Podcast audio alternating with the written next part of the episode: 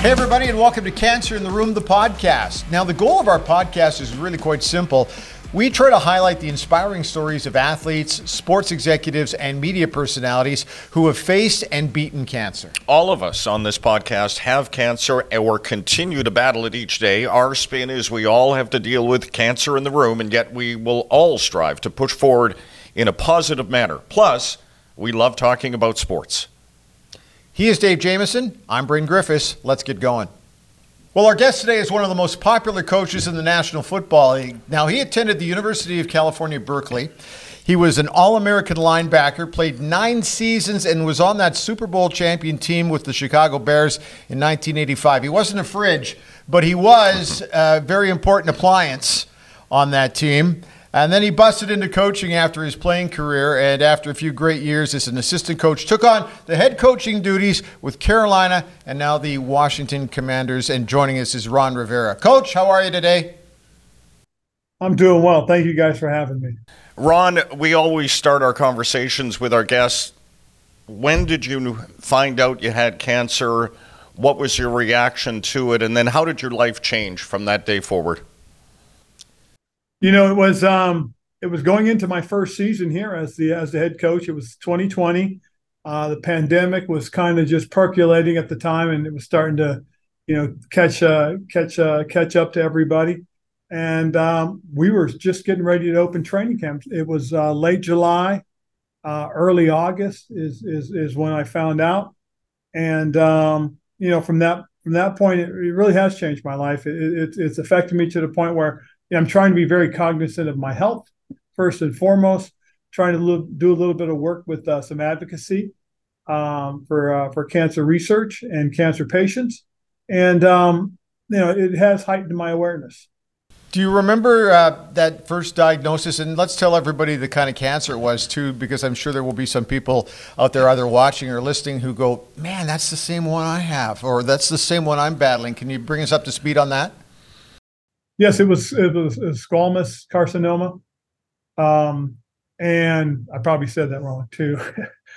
but um, what happened really more so than anything else was I felt a lump in my neck, and we were getting ready to go on vacation, and I went and saw our doctor, team doctor, and he said, you know, what do you feel? I said, well, I feel like my throat's really scratchy, like I, I, I I'm I'm coming down with something, doc, and you know, and I, I think one of my lymph nodes, you know, a little filled filled up with some fluids and stuff, so um, he looked at me. He he agreed initially and said, "Here, take this, and you know, go from there." So I, I, I took the antibiotic, went on vacation, and during during the trip, I started to feel actually, you know, the lump felt like it was going down. My my throat kind of cleared up, so I felt pretty good about it. But at the end of our vacation, um, when I was heading back for training camp, I noticed it started up again, and so I got back. I went and saw the team doctor, and we talked. And he says, "You know what? Let's keep an eye on it. I want to see you next week. So we go through it, we come back, we're starting camp, um, and we're doing the physicals. He takes a look at me and goes, you know, let's just get an ultrasound. Let, let, let's make sure that this is, you know, let's, I just want to be sure. So we go in, uh, he brings me in, we see the radiologist, they do the test, and he comes back and says, you know, this part of it I'm, I'm, I'm really good about, but right here I'm concerned. He said, you know, I think you need to get a biopsy. So unbeknownst to me, you know, our team doctor was he was he was well ahead of everything. He said, I said, well, we got we got to get an appointment. He goes, no, no, we got one. Let's go. So we went from that appointment right into the pathologist's uh, offer office, um, and we got a, a biopsy. Um, the radiologist and the bio, uh, the uh, pathologist do the biopsy. The pathologist's office was literally next door, so he went in to his office, came back out, and five minutes later looked at me and said, "Coach, you have cancer." And um, and it was like at that point you start hearing, you feel like Charlie Brown in the cartoons where he's he, he hears an adult talk and all he hears is wah wah wah wah wah wah. You have cancer. Wah wah wah wah wah. We you know we've got to start a treatment plan coming up pretty soon. Well, I mean, and everything happened so quick. Um, and our team doctor, uh, Tony Casolaro, was on top of it. First thing he says to me is this, coach, this is just about managing. Okay. This is 95% curable. The, the, and, and the truth of the matter is, for the most part, most of those people that don't, are don't live in an area that has this type of medical um, um, setup for, for for them. You know, you you'll have great medical. You have an opportunity to to, to bounce back. So that's that's kind of how it all came about, and um, and it, it all seemed to happen at the beginning of, of my tenure here as the head coach. Ron, you've got your own emotions and fears to manage and then you've also got because you're a father you're a husband you know you've got the people in your life how did you deal with that because i know in my own my own situation the calls i had to make after the diagnosis were the toughest some of the toughest things i've ever done what was that like for you well the hard part for me was my wife was still you know in California, still, you know, we have a home in California. We're from California, both of us. So she stayed back. So I didn't want to tell her over the phone. And my daughter, who works in the social media department, um, you know, she's a content provider. She was she was here, but I didn't want to tell her without her mother being here.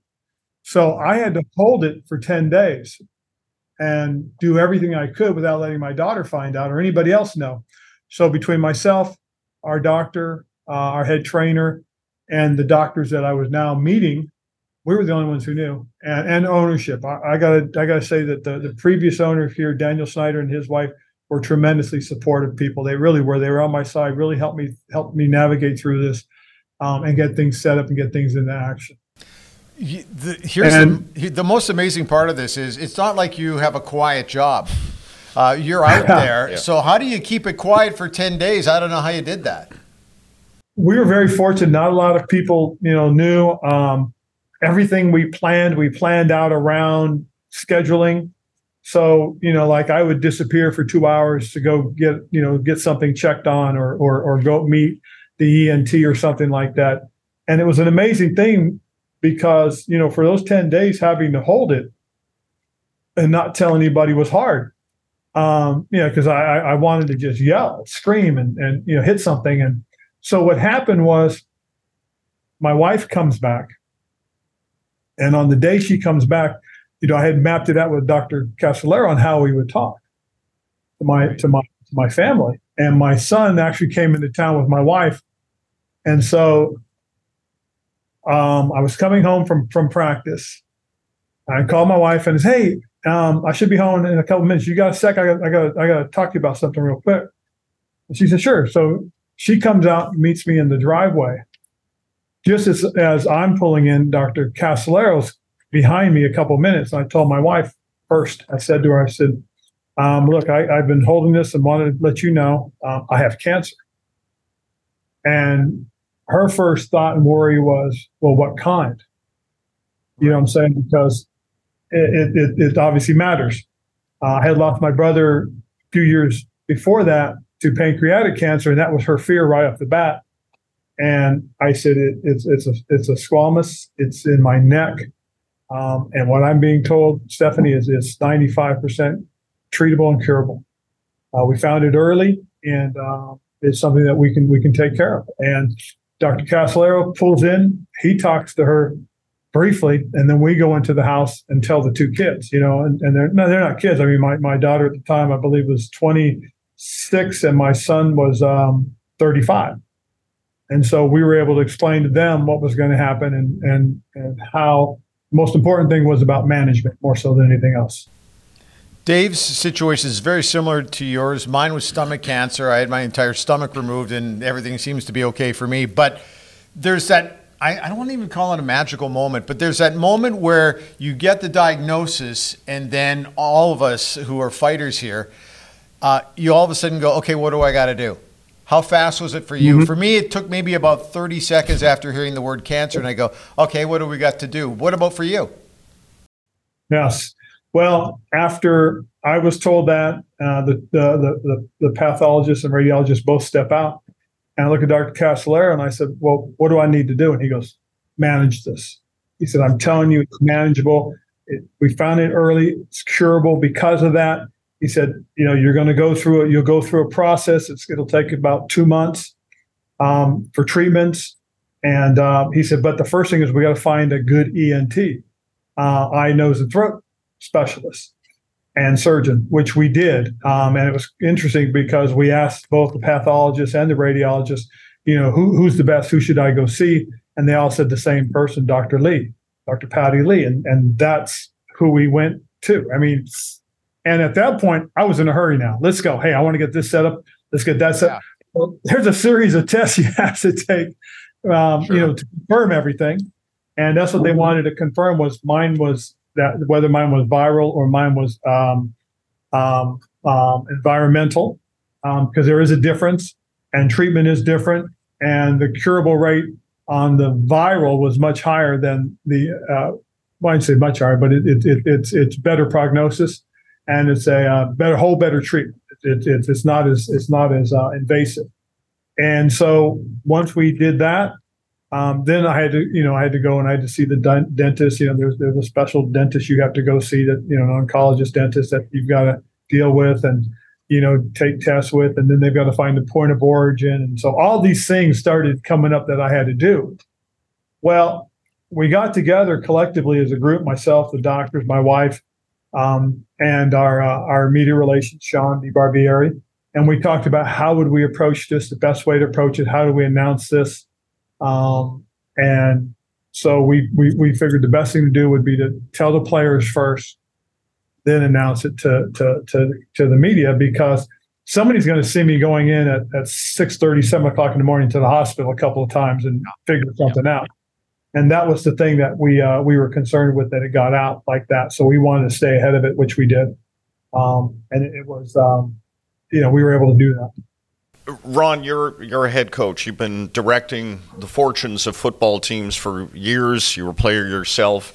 You're used to having control on many levels. Now you're in a position where you're kind of at the mercy of the experts. Was that hard yes. to make that transition because you're the leader. Now you're being led.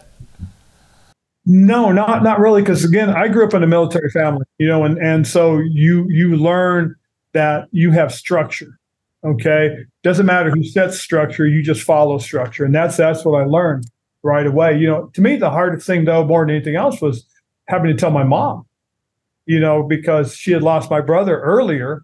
Now I had to sit down and and and and talk to her, you know, five years later and just say, hey, look, you know, and that was hard, you know, because she'd gone through it once and she didn't need to go through it again. What was amazing was my father was when I told them, you know, my mom, it was, uh, you know, I, I had to you know, just let her know, hey, we can manage this. This is something I can handle.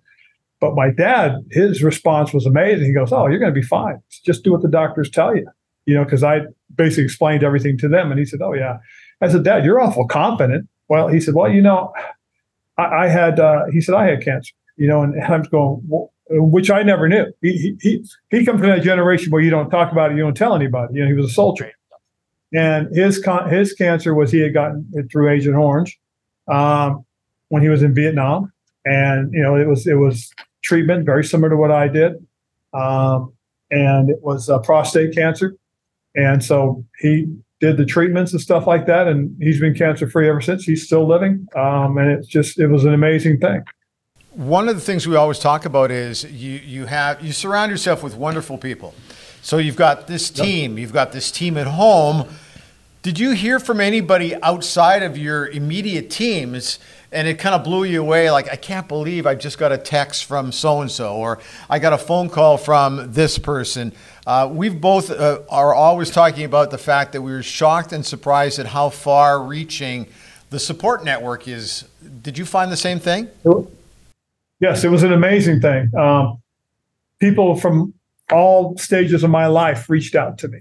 You know, from when I was a, a um, a young young man, a high school kid. Uh, you know, growing up, growing up and living in Panama when I was a preteen, when I was 12, 13 years old. All these kinds of people reached out. I got I got notes from all over.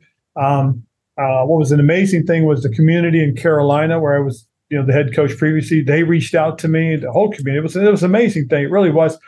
And the thing that was really amazing to me, though, and and it, and, and I tell people this now, um, that ask me about it and, and tell me, oh, I have I have a brother or a cousin or a friend who's going through it. And I said, well, be there for them.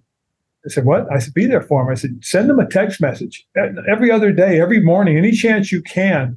It makes the difference. I said, the best thing that happened to me was, you know, we would get up at, at here. I would wake up at five thirty, and I would go into the shower and just let the water run down my neck and into my mouth and just soothe everything for about 15 minutes. I mean, it was that was one of the things that really relaxed me going into the day, but it kind of also was was kind of the start of my day. And then I would go downstairs and I would make myself a breakfast smoothie, you know, because swallowing was very difficult. So drinking the, the smoothies was was was a lot easier. So I, I was doing that for breakfast, and at the same time, I would make breakfast for who was ever driving me that day. Um, because of the pandemic, our daughter moved into our basement, which is like an apartment down there. So she had her own little world. But on certain days, she would drive me, and on other days, my wife would drive me. Um, my wife typically drove me on Monday, Tuesdays. My daughter would drive me Wednesday to Fridays for my uh, proton therapy. And um, what would happen was I would make their breakfast. We'd get in the car and we start going. And then, just as people were waking up, I was getting text messages. Um, what was amazing was my youngest brother uh, is a butcher in California. And so he would get up every morning at 4 a.m. to get ready for work, which would be 7 a.m. our time. And, and he'd get up, and every morning I'd get a text message from him just telling me, hey, you got this, brother, keep going. Um, and then when I finished with my treatments, it would be right around eight o'clock. And my older brother, who's a retired police officer, he would be getting up around five o'clock. And he would shoot me a text. So I was getting text messages from those two every day, uh, Monday through Friday, because those were my treatment days. Hey, before we shift gears and talk about the other stuff that is interesting to a lot of people as well, my spectrum opened up on this. I would only see the broadcasting world or the public relations or the media, the team world. But all of a sudden, you hear the word cancer, and all of a sudden, I'm noticing things I never noticed before. It's like all of a sudden, my world opened up like this. Uh, what about for you? You're, I know that you've got a very specific thing and a routine you got to do, but all of a sudden, you hear the birds chirping more? Do you see more of this? You see people always seem to be more amazed by the fact that we view life a little differently after getting a diagnosis like this. What about for you? We do. I did, um, and I still do. Um, I think I've, I've got a little bit more of a soft spot for things. You know, things catch my attention. Uh, I'm a little more sentimental about things, um, and it, it, it, really is. It, it, was it was most certainly a life changing experience to have gone through, and, and and fortunate enough to be on the other side of it. That's for sure. Um, but you're right. I, I do. I, I, take very little for granted right now. Ron, the experience of cancer has changed you as a person. What of those qualities have changed? I mean, what has changed you as a coach? I mean, if some of the things you've learned going through all of this, have you carried that over to how you yes. approach the day to day of of building a football team and leading it to success? Is it carried over or leaked into that part of your life? I believe it has. I, I believe a big big part of you know it being carried over really is about you know you can do these things. You just have to manage them. You know, I'm saying a lot of people, oh, this is too hard, and you want them to say, no, it's not. It's not as hard as you think it is. You know, and you know, I have this saying that I I, I use, and I've been using it ever since I became a head coach. I, I used it before it, but it was personal. But when I became a head coach, I started sharing it with the players, to where now it's one of the mantras I have and I always start my day by telling guys, hey, you control. Let's have the right attitude. Let's have the right approach for the day. You control your attitude, your preparation, your effort. Nobody dictates or tells you how to do that, but your attitude, it starts with your attitude. So I would wake up every morning, you know, and and and be in the shower and I would just self-talk myself, hey dude, you got this now. Let's go. Let's go take care of this. Let's go get this done. You know, and and I had I really only had two major moments that really I think taxed me. I mean, really knocked me down. That was my first day of treatments um, because I did everything the first day. I got my uh, my chemo first chemo infusion. I got my first proton treatment. Um, and I don't know if you know the difference between proton and photon, the two radiation treatments. But proton is a lot less invasive. It's very direct, it's very forward. It's like a sniper rifle bullet compared to a shotgun blast, which is kind of like photon. Photon covers a mass area, a lot of collateral damage. Proton's very direct, takes a little bit more science, a little bit more uh, expensive. and I had to take. I got I got uh, proton um, because we asked my doctors, both my radiologist and my oncologist, if I was your brother, if I was your son, what would you tell me to do? And they both recommended proton therapy, and they both recommended the same chemotherapy that I used. I used uh, was the was the drug that I used, um, and I, I went through the process on both those. But doing that all in one day, and not knowing what to expect was overwhelming. To where when I literally got done with my proton therapy treatment that day, after having gotten my chemo, I mean I was at the hospital for eight hours uh, all day um, it was one of the few days I was able to sneak out and not the players not know where I was, and um, it whacked me at the end where I, I physically broke down. Um, they had to come get me, you know, get me a wheelchair, move me into a room, and and kind of uh, get me get me going, get me some IV fluids, uh, a little bit more compared to what I already gotten. So, you know, and then I got through it. And then the other time I uh, I got whacked pretty good was it was the um, it was the Tuesday after it was the second Tuesday after my second treatment of chemo. So I get the chemo. Week before that, I come in, I see the doctors, and as I go through my radiation treatment, and then I go to see my oncologist, it's like I just started getting worse and worse. And by the time I was done with the oncologist, I couldn't walk. They had to wheelchair me out. It's the only time that we they wheelchaired me out. I came back to our practice facility and, and our trainers, they're going to give me the IV fluids. And usually it perks me up and I could make it through the day. Well, this particular day, I just couldn't go. I just couldn't yeah. go. Those were that was the lowest point uh, of my treatments at that point. One of the things about this podcast is we hear two stories we hear about the the hope. Not every cancer story is a bad one, but there's also some that are great ones. And uh, you know, we're all here to basic. This is the cancer in the room thing we often talk about.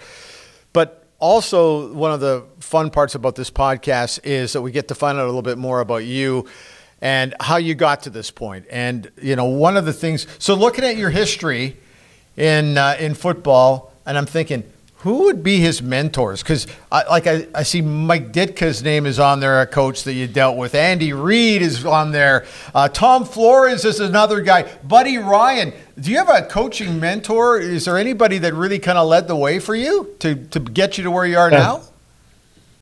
You know, I had a lot of guys that that, that I had before me. You mentioned them, but the guy that helped me the most uh, didn't come into my life as as a mentor. I'd met him previously when I was a kid and then he covered me when I was a player. And then, you know, I, I, I knew him, but I didn't get to know him until I reached out to him to be a mentor. Uh, John Madden. When I was they just won the Super Bowl, I was 16 years old, and he and his family were down in Monterey, California, which is my hometown area, um, for a little family break. And I went up and introduced myself to him, and I said, "Someday, Coach, you'll be talking about me." And uh, so he wrote me a real nice note, and I, you know, and and so then he starts covering me, and I remind him of that, and he's and he kind of looks at me and he goes, "I said we were at Edgewater Packing Company. It was a um, there was a place in, in on on uh, Cannery Row and, and Fisherman's Wharf and in Monterey, and and I, you know, and it brought back a lot of memories. So we kind of, you know, he was he was always good to me on the on, on television. So fast forward, I become the head coach of the Panthers, the Carolina Panthers and as I'm finishing my second year as the head coach, we were trending up. Um, my previous owner came to me and and and he says to me, he says, Ron, you've done a great job, but I think you need a little more help. I think you need a mentor. He said, I know somebody that would help you out an awful lot, and I think you should reach out to him. And his, his name is John Madden. I said, I know Coach Madden. I've met him a long time ago. He's covering. He said, Well, Ron, he and I talked, and he's he'd be more than happy to help out. He gives me his phone number. Go back to my office. I call him. We have this great conversation. I said, Look, coach, I'm just looking for somebody to help me, point me in the right direction. See, one of the mistakes I make made, and I tell this to a lot of the young coaches now that come to me for advice, and I tell them, I said, look, you need to find a mentor. You need to find somebody that can help direct you and guide you. Somebody that's been there before. I said, you know, I tell people all the time, don't don't send me a map unless you've been there. Well, that was the thing for Coach Madden. He had been there, so he was there to help me. and the, the insight he gave me, I I I must have visited him in person.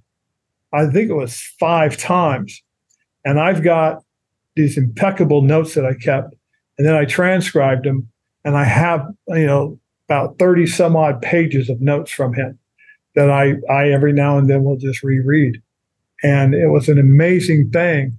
And then I would pick the phone the phone up and call him, and he'd start talking right away, or he would call me, and he would say, you know, hey, I watched the game last night. Love the way your guys are playing. Loved how you guys did this. Or hey, you know what? You think about this, coach. Think about doing this with your guys. And so I had that, and, and it was something I needed. And you never realize it. Sometimes you think you can handle it all yourself, but it, it, it came at a very good time for me, and it was tremendous.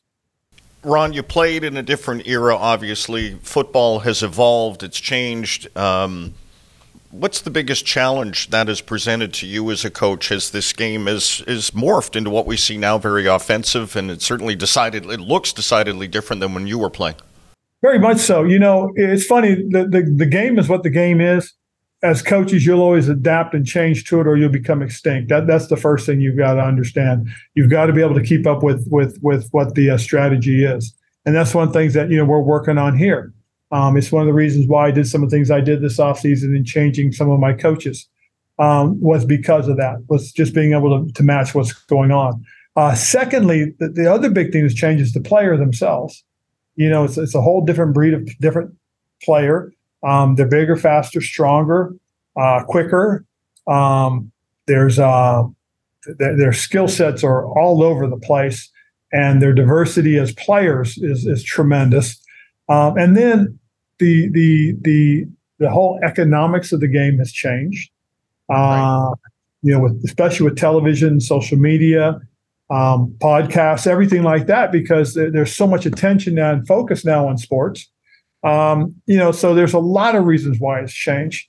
Uh, another thing that's really been kind of an interesting change too is when I played, um, Charles Barkley came out and and and basically said, you know, I'm not here to raise your kid. You know, we had a platform, but we didn't use it socially. Right. We did. And now you have players, most notably guys like LeBron James, who have learned to use that platform properly. And so now the realization that because we have this platform, we can make the right kind of impact on people. So we're expected now to be even more so in front of the cameras, um, you know, standing on the soapboxes, talking about some of the social issues and, and, and economic and political issues for that matter as well. For, for, for whatever reason, people now expect us to be involved with that even more so. So you take all those together, and now it's okay, manage, you know, manage 53 guys. And they come from all over, all different backgrounds. And we've got to be able to manage that as well. Coaching, playing. Uh, totally different. Do you have a favorite, or are they both the same? You've got great memories because I, I, know that when you take a look at your career highlights, it's got to be all over the place. Do you have some of those highlights as well? Oh, they're everywhere. I mean, um, if I could, I would choose playing over coaching, okay. simply simply because you're playing. I love the game. I really do. And and and and if I could if I could played longer, I would have played longer. If I could play again, I'd play again. But there's been a tremendous amount of of of, of sense of accomplishment. I've gotten a lot of gratification out of it. Um, just with a lot of the players I've coached, you know, several of them, few of them now uh, are in the Hall of Fame. Um, some of them have had some tremendous stories. Uh, one of my favorite all-time players and, and stories is Thomas Davis, my linebacker in Carolina. When I got there, Thomas was coming off his second ACL um, surgery to the same leg, and he's a tremendous player. And in our in our second game of the year, he has his third ACL injury to the same leg. And pretty much it was as if his career was over at that point. And a lot of people were ready to write himself off, including me and including him. And he goes, he has the, the, the, surgery with Dr. Uh, Andrews, James Andrews in, in, in Florida, the, the noted uh, surgeon. And he has it in early October, I believe it was. And when Thomas went back for his two month checkup, uh, I'll never forget it because when I had talked to him earlier, he was pretty resigned that his career was over. So he goes in for his two month checkup. He sees Dr. Andrews, and Thomas says, says to Doc, Hey, let's just go ahead and get this over with so I can get on with the rest of my life. And Doc looked at him. He said, You know, Thomas, I got to be honest with you. It's going to be up to you. He said, Everything looks great. He said, Surgery went well. You've taken to the graft very well. He said, if you want to try and play again, I, I won't hold you back. I think I think you're in a good spot, but you've got to do everything you need to. And all of a sudden, Thomas was re-energized. So he comes back from the appointment. I get called to the owner's office, to Mr. Richardson's office. I walk in, there's Thomas sitting there. Mr. Richardson looks at me and says, Thomas wants to talk to you about something, coach. I said, sure. And Thomas looks at me and says, Coach, I want to play again. And Mr. Richardson looks at me and goes, What do you think, coach? I said, Well, I'll tell you this, Mr. Richardson. If Thomas does come back and can do what he used to do, I can't coach that. That's natural ability. There are just some things he does that are special. He said, Well, then we'll give him a chance. And we did. We gave him a chance, and he goes on for eight more years after that. It, was, it was, a, uh, excuse me, uh, nine, 10 more years after that. It, it was a phenomenal recovery um, he he wins the Walter Payton's Man of the Year award for his community service. Um, I mean, just that was one of those stories that, as as a coach, I will take that. I will I would probably take that story over having won the Super Bowl as a player. I really would. It, it's an unbelievable story, and the impact the young man made, has made on lives today is just amazing. Well, that's the goal of this podcast is to tell everybody you just got to keep pushing forward. Uh, listen, we know you got to get back out to the field, and we thank you for your time. I know we're way up here in the Great White North in Canada, but uh, thanks for joining us today. This has been fantastic, and we're very uh, proud of you the way you've yeah. handled uh, not only things on the field and at home, but how you've handled this cancer thing. Uh, we're all dealing with it, and this is uh, the goal of this is to basically tell everybody you can do it. And I think you've uh, you've you've said that in more ways than one. Thank you. No, you're welcome. You know, and just one one real quick thing too. One thing that has happened that I'm really proud of is is I've become an advocate for this. Um, I uh, for cancer research, uh, cancer treatments, and for patient advocacy. And I was recently put in touch with Dr. Danielle Carnival. She is the uh, the cancer czar for President Biden, and I was able to talk with her about some of the stuff that uh, the treatments that I've gotten and, and, and the advantages to it and the importance of it and continuing to make it available. And she agreed. And so that's one of the things I've become very proud about. Well, congratulations. Thanks, Coach. This has been great. Thanks so much. Thank you, guys. Appreciate it. Okay, that's it for today, and thanks for being with us as we talk sports and cancer on our podcast. We really hope the stories shared today help to make your day better and to inspire you to recognize so many have gone through so much and there's positive stuff happening all the time on the beat cancer front.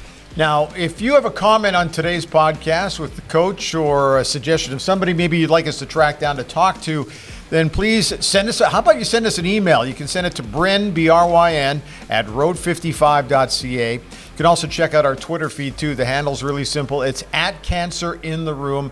And yes, Yes, we do have a website. It's www.cancerintheroom.com. And don't forget, you can also catch us on any of your favorite ear candy sites Apple, Spotify, Google, etc. Just subscribe, and every time we drop a new episode, it goes automatically to your mobile device. Tell your friends as well. And that's it for today. Big thank you to Coach Ron Rivera for joining us on this edition. And thanks, and we're out of here.